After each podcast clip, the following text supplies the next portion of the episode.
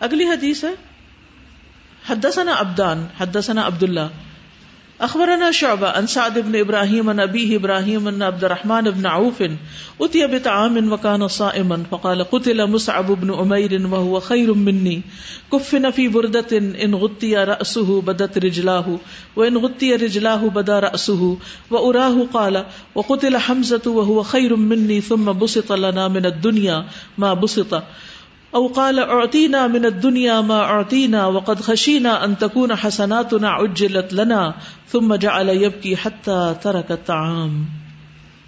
امام بخاری کہتے ہیں ہم سے ابدان نے بیان کیا، کہا ہم سے عبداللہ بن مبارک نے، کہا ہمیں شعبہ نے خبر دی۔ انہوں نے سعد بن ابراہیم سے، انہوں نے اپنے والد ابراہیم سے، ان کے والد عبد الرحمان بن اوف جو تھے انا عبد الرحمان بن اوف اتی بطعام وکان صائما وہ روزے سے تھے، ان کے پاس کھانا لایا گیا افطار کے وقت۔ فقالا، تو انہوں نے کہا یعنی کھانا دیکھ کے کیا کہنے لگے؟ قتل مصعب ابن عمیر، مصعب بن عمیر شہید کیے گئے یعنی عہد کے دن مارے گئے۔ وہ خیر منی، وہ مجھ سے بہتر تھے۔ کفن فی بردتن، وہ ایک چادر میں کفن دیے گئے۔ ان غتی رسو جب ان کا سر ڈھانپا جاتا بدت رجلا ہو تو ان کے دونوں پاؤں ظاہر ہو جاتے۔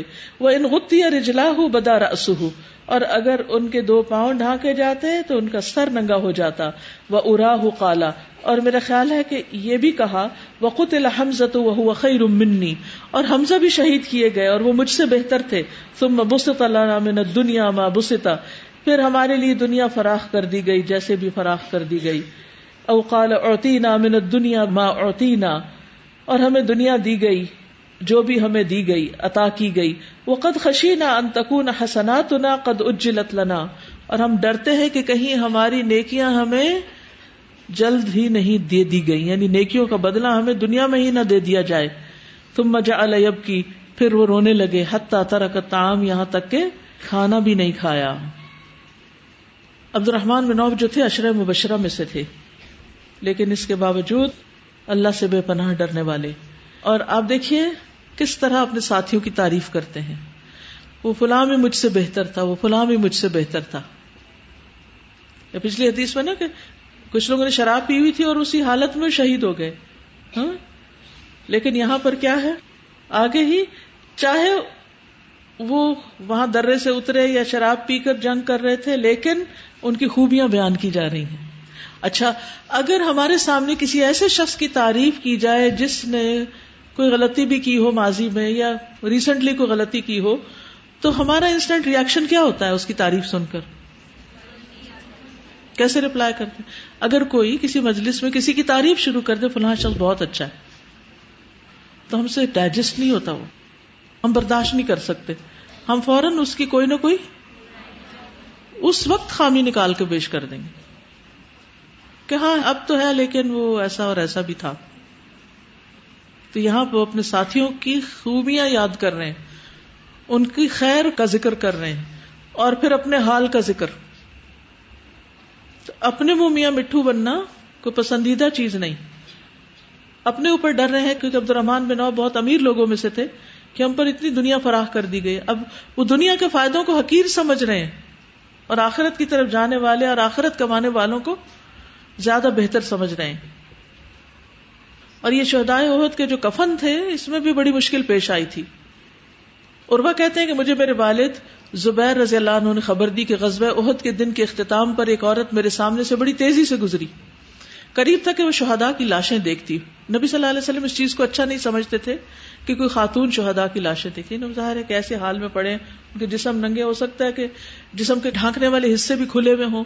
تو ایک عورت گزر رہی ہے تو آپ کو اچھا نہیں لگا۔ آپ نے فرمایا، اس عورت کو روکو، اس عورت کو روکو۔ زبیر کہتے ہیں، مجھے اندازہ ہو گیا کہ یہ میری والدہ صفیہ ہیں۔ چنانچہ میں ان کی طرف دوڑتا ہوا گیا اور شہدا کی لاشوں تک ان کے پہنچنے سے پہلے ہی میں نے انہیں جا پکڑا۔ انہوں نے مجھے دیکھ کر میرے سینے پہ دو ہتھڑ مار کر مجھے پیچھے دھکیل دیا۔ وہ ایک مضبوط خاتون تھی۔ کہنے لگی، پرے ہٹو۔ میں تم سے نہیں بولتی۔ میں نے عرض کیا کہ نبی صلی اللہ علیہ وسلم نے آپ کو قسم دلائی کہ لاشوں کو مت دیکھے۔ یہ سنتے ہی وہ رک گئی ایک لمحہ پہلے انہوں نے مار کے بیٹے کو پیچھے ہٹایا۔ اور ابھی حکم سنا اور اسٹاپ یہ ہے اطاعت۔ اور اپنے پاس موجود دو کپڑے نکال کے کہا، یہ دو کپڑے ہیں جو میں اپنے بھائی حمزہ کے لیے لائی ہوں، کفن دینے کے لیے۔ کیونکہ مجھے ان کی شہادت کی خبر مل گئی۔ تم انہیں ان کے کپڑوں میں دفن کر دو۔ یعنی ان کپڑوں میں انہیں جا کے دفن کر دو۔ جب ہم حضرت حمزہ کو ان دو کپڑوں میں کفن دینے لگے تو ان کے پہلو میں ایک انصاری شہید ہوئے پڑے تھے۔ ان کے ساتھ بھی وہی سلوک کیا گیا تھا جو حضرت حمزہ کے ساتھ یعنی ناک کان کاٹے گئے تھے۔ ہمیں اس بات پر شرم محسوس ہوئی کہ حمزہ کو تو دو کپڑے دیے جائے اور انصاری کو ایک بھی نہ ملے۔ تو ہم نے یہ طے کیا کہ ایک کپڑے میں حضرت حمزہ کو دفن کیا جائے اور دوسرے میں انصاری کو۔ اندازہ کرنے پر ہمیں معلوم ہوا کہ ان دونوں میں سے ایک زیادہ لمبے قد کا تھا۔ ہم نے قرآن اندازی کی اور جس کے نام جو کپڑا نکلا ہے اسے اس کپڑے میں دفن کر دیا گیا۔ ہم آج یہاں کفن کتنے کپڑوں میں دیا جائے اسی پہ ہی جگڑتے رہتے ہیں۔ ہماری بحثیں ہی ختم نہیں ہوتی۔ اور یہاں پر آپ دیکھیں کہ دو کپڑے بھی نہیں۔ ایک اور ایک بھی پورا نہیں۔ اور کسی نے یہ نہیں جھگڑا کیا کہ نہیں نہیں، یہ ہوگا نہیں، جاؤ واپس اور کپڑا لاؤ، یہ نہیں۔ یہ ایشو بہت بڑے نہیں ہیں جن پر ہم ایک دوسرے سے زد بھی رکھنے لگتے ہیں۔ اچھا۔ الہدا میں کہتے ہیں کہ اتنے کپڑوں میں کفن دو اور فلاں اسکالر یہ کہتے ہیں۔ ان باتوں میں پڑھنے کی ضرورت نہیں ہوتی۔ اور پھر آپ دیکھیے کہ کس طرح خواتین اپنے حصے کا کام کرتی ہیں۔ انہوں نے پتا چلا کہ بھائی شہید ہو گیا تو انہوں نے سب سے پہلے کس چیز کی فکر کی؟ کفن کس میں دینا ہے؟ واٹ نیکسٹ ضرورت کیا ہے؟ اچھا ہمیں خبر ملتی تو ہم کو اپنی پڑ جاتی ہے۔ ہاں میرا کیا ہوگا؟ ہاں؟ جب کسی کے گھر میں فوتگی ہو جائے تو دیکھیں، اب وٹ نیکسٹ ان کا کیا ہے؟ ان کے بچوں کا کیا ہے؟ ان کے پاس کھانا ہے؟ ان کی کہاں سے ہیلپ کریں؟ نہ کہ جا کے اپنا بھی بوجھ ان پہ ڈال دیں۔ اگلی حدیث ہے۔ حدثنا عبد الله ابن محمد، حدثنا سفيان عن عمرو، سمع جابر ابن عبد الله رضي الله عنهما قال قال رجل للنبي صلى الله عليه وسلم يوم احد ارايت ان قتلت فاين انا؟ قال في الجنه فالقى تمرات في يدي ثم قاتل حتى قتل۔ ہم سے عبداللہ بن محمد مسندی نے بیان کیا کہ ہم سفیان ابن اویانا نے، انہوں نے ابر ابن دینار سے، انہوں نے جابر بن عبداللہ انصاری سے سنا۔ وہ کہتے ہیں قالا قالا رجل للنبی صلی اللہ علیہ وسلم، ایک شخص نبی صلی اللہ علیہ وسلم سے کہنے لگا، یوم احد احد کے دن ارے ایتا آپ کا کیا خیال ہے؟ آپ کیا سمجھتے ہیں؟ ان قتل تو اگر میں مارا جاؤں فینا آنا تو میں کہاں ہوں گا؟ قالا فی الجنہ، آپ نے فرمایا جنت میں فالقا تمرات فی یدہ تو اس نے اپنے ہاتھ کی کھجوریں پھینک دی ثم مقاتل حتی قتلا پھر لڑائی میں شریک ہو گیا، حتیٰ کہ مارا گیا۔ کہا جاتا ہے ان کا نام عمیر بن حمام تھا۔ اور کھانے کے لیے کھجورے نکالی، پھر جنت کی خبر ملی، کھانے لگے تو کہے تو بڑا ٹائم لگ رہا ہے۔ چھوڑو کھجورے دیر اینڈ دین اسی وقت۔ ابھی چلو۔ یاد رکھیے، کامیاب لوگوں کی ایک خاص خصوصیت ہوتی ہے۔ یعنی ایک بہت اسپیشل اسکل ہوتی۔ ہے دیکھیے اسکل دو طرح کی ہوتی ہیں، ایک سافٹ اسکلز ہوتی ہیں۔ تو یہ اسکلز ہوتی ہیں جن کے ساتھ ہم اپنی زندگی میں کچھ کام کر رہے ہوتے ہیں۔ ان میں سے ایک یہ ہوتی ہے کہ وہ موقع کی مناسبت سے ایکشن لیتے ہیں اور جو کام جس وقت کرنا چاہیے اس وقت جلد از جلد کرنے کی کوشش کرتے ہیں۔ اس میں تاخیر نہیں کرتے، اس میں سستی نہیں کرتے، اس کو ڈیلے نہیں کرتے۔ کہ اچھا ٹھیک ہے نا، ابھی تو لڑائی ہو ہی رہی ہے، پانچ منٹ لگے نا کھجورے کھانے میں، تو کیا ہوا؟ کھا کے چلے جائیں گے۔ ذرا طاقت سے لڑیں گے۔ اللہ اکبر، ہم کس کس موقع پر ایسی تاخیر کرتے ہیں؟ دنیا کی کھجورے چھوڑ کے ملا کیا ان کو؟ آپ دیکھیے کہ یہ حصہ بھی بڑا فیسینیٹ کرتا ہے کہ وہ سب پرندوں کے پیٹ میں گھوم رہے ہیں ادھر ادھر، لیکن یہ اور بھی زیادہ کہ عرش کے ساحد تلے لٹکتی سونے کی کندیلوں میں جا کے ٹھکانا ملتا ہے ان کو۔ کتنا قرب اللہ کا۔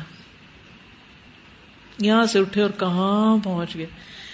یاد رکھیے زندگی میں بعض اپرچونٹیز بعض ڈسیزنس بعض کلمات، بعض الفاظ آپ کو لمحوں میں یہاں سے وہاں کا فاصلہ طے کرواتے لمحوں میں۔ اگر آپ رائٹ ڈسیزن لے لیں۔ اور اگر آپ اس اپرچونٹی کو جانے دیں تو آپ بہت پیچھے رہ جاتے ہیں۔ ٹھیک ہے، کچھ فیصلوں میں آپ کو تھوڑا ٹائم چاہیے ہوتا ہے۔ لیکن کسی بھی چیز میں فیصلہ کرنے میں بہت دیر نہ لگائیے۔ مواقع ہر وقت نہیں ملتے۔ نیکی کا موقع سامنے آیا ہے اٹھی اور ایکشن کیجیے۔ جلد بازی نہیں، لیکن ایکشن کیونکہ یہ ایکشن یہی ہونا تھا اس کے بعد یہ موقع نکل جانا تھا۔ انہوں نے فوراً سمجھا اس کو۔ جی۔ اساتذہ السلام علیکم ورحمۃ اللہ وبرکاتہ۔ آپ کے اسی جملے سے دیکھیں اب ہمیں بھی ایک موقع ملا۔ ہماری اس دن جو ڈائریکٹر صاحب تھے اسکول کے اور وہ ایس او ایس کی بلڈنگ کے لیے۔ آج ہمارے پاس یہ موقع ہے۔ اگر ہم کچھ بھی کر سکتے ہیں نا اس بلڈنگ کے لیے تو ہمیں کرنا چاہیے۔ آج ہم اس جگہ پہ بیٹھے ہیں۔ کل جو بچے فائدہ اٹھائیں گے اس کے بعد اور ہمیں کتنا ثواب ملے گا ہم سوچ بھی نہیں سکیں اور آپ کو پتا ہے کہ اسکول کے ہر بچے کے لیے قرآن کی تفسیر پڑھنا کئی سالوں میں وہ تقسیم ہوتی ہے، وہ لازم یعنی جو آپ پڑھ رہے ہیں نا، وہ بھی پڑھیں گے۔ لیکن وہ ایک سال میں نہیں پڑھیں گے، وہ کئی سالوں میں۔ یعنی بازو کا یہ ہوتا ہے نا، ہمیں یہ ہوتا ہے کہ وہاں کون سا، وہ تو دنیا کی پڑھائی ہے۔ ٹھیک ہے، دنیا کی ہوگی، لیکن اس کے ساتھ ساتھ جو دین کی پڑھائی ہے یعنی جو آپ کر رہے ہیں، تو یہ نہیں کہ یہ بلڈنگ بنانا زیادہ نیکی کا کام تھا اور وہ بلڈنگ بنانا کم نیکی کا کام ہے۔ تو بعض اوقات ہم صرف بسوسوں میں اور اپنے خلل میں مواقع گنوا دیتے ہیں۔ تو بہرحال ہر روز ہمیں ایک نیا دن ملتا ہے۔ نئی نئی اپرچونٹی سامنے آتی ہیں۔ کام کے مواقع ملتے ہیں۔ بس ہم سوچتے ہی رہ جاتے ہیں۔ سوچتے نہ رہیے، جلد فیصلہ کیجیے کیا کرنا ہے؟ جی۔ اسی طرح ان کو کامیابی اس لیے بھی ملی کہ جو بات کہی جا رہی تھی، ان کو یقین بھی تھا۔ قرآن پڑھ لیں ہاں۔ حدیث پڑھ لیں ہمیں وہ جو یقین کی کیفیت ہوتی ہے نا جو آپ کو ڈن کرواتی ہے کوئی تو ڈرائیونگ فورس ہوتی ہے نا جس پر جا کر ہم فیصلہ کرتے ہیں۔ تو ہماری تاخیر کی ایک بہت بڑی وجہ یہ بھی ہے کہ ایک تو علم نہ ہونا انہوں نے سوال کیا۔ پہلی بات یہ کہ علم حاصل کیا اس بات کا کہ اگر ایسا ہو جائے تو کیا ہوگا؟ اور جب وہ بات علم پختہ ہو گیا پتا چل گیا کہ ایسا ہوگا تو پھر وہ ڈسیزن لینا ان کے لیے مشکل نہیں رہا تھا کیونکہ وہ ایمان کی کیفیت ڈھل چکی تھی۔ یہ جو ٹرسٹ ہوتا ہے نا، اعتماد اور یقین، اللہ اور اس کے رسول کے وعدوں پر یقین، یہ انسان کے لیے ڈرائیونگ فورس ہوتی ہے اور ایسے ہی لوگ آگے نکل جاتے ہیں۔ اب دیکھیے، کامیاب اور ناکام لوگوں میں جو فرق ہوتا ہے نا، ایک بہت بڑا فرق۔ وہ اس کا نہیں ہوتا کہ کسی کو زیادہ اپرچونیٹیز ملی اور کسی کو کم۔ اس کا ہوتا ہے کہ کس نے اپرچونیٹیز کو اویل کیا اور کس نے اویل نہیں کیا۔ کس نے رائٹ ٹائم پہ رائٹ ڈیسیزن لیا اور آگے چلا گیا؟ اور کون سوچوں میں بیٹھا ہی رہ گیا؟ پیچھے ہی رہ گیا۔ بس سابقون سابقون اولئک المقربون تو جو سبقت ہے نا نیکی کے کاموں میں، آگے بڑھنے کی، اس میں تاخیر نہ کیجیے۔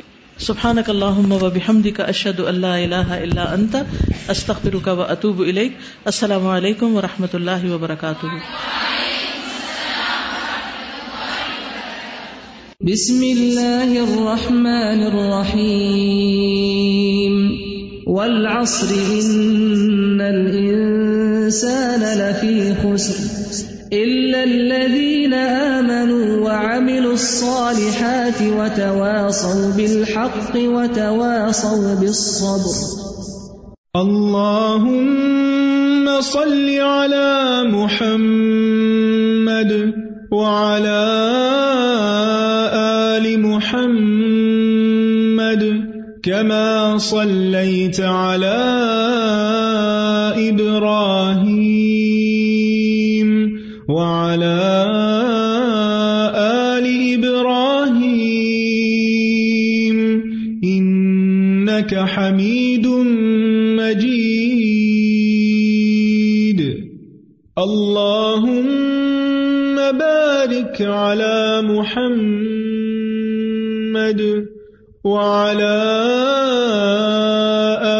محمد كما باركت على إبراهيم وعلى آل إبراهيم إنك حميد مجيد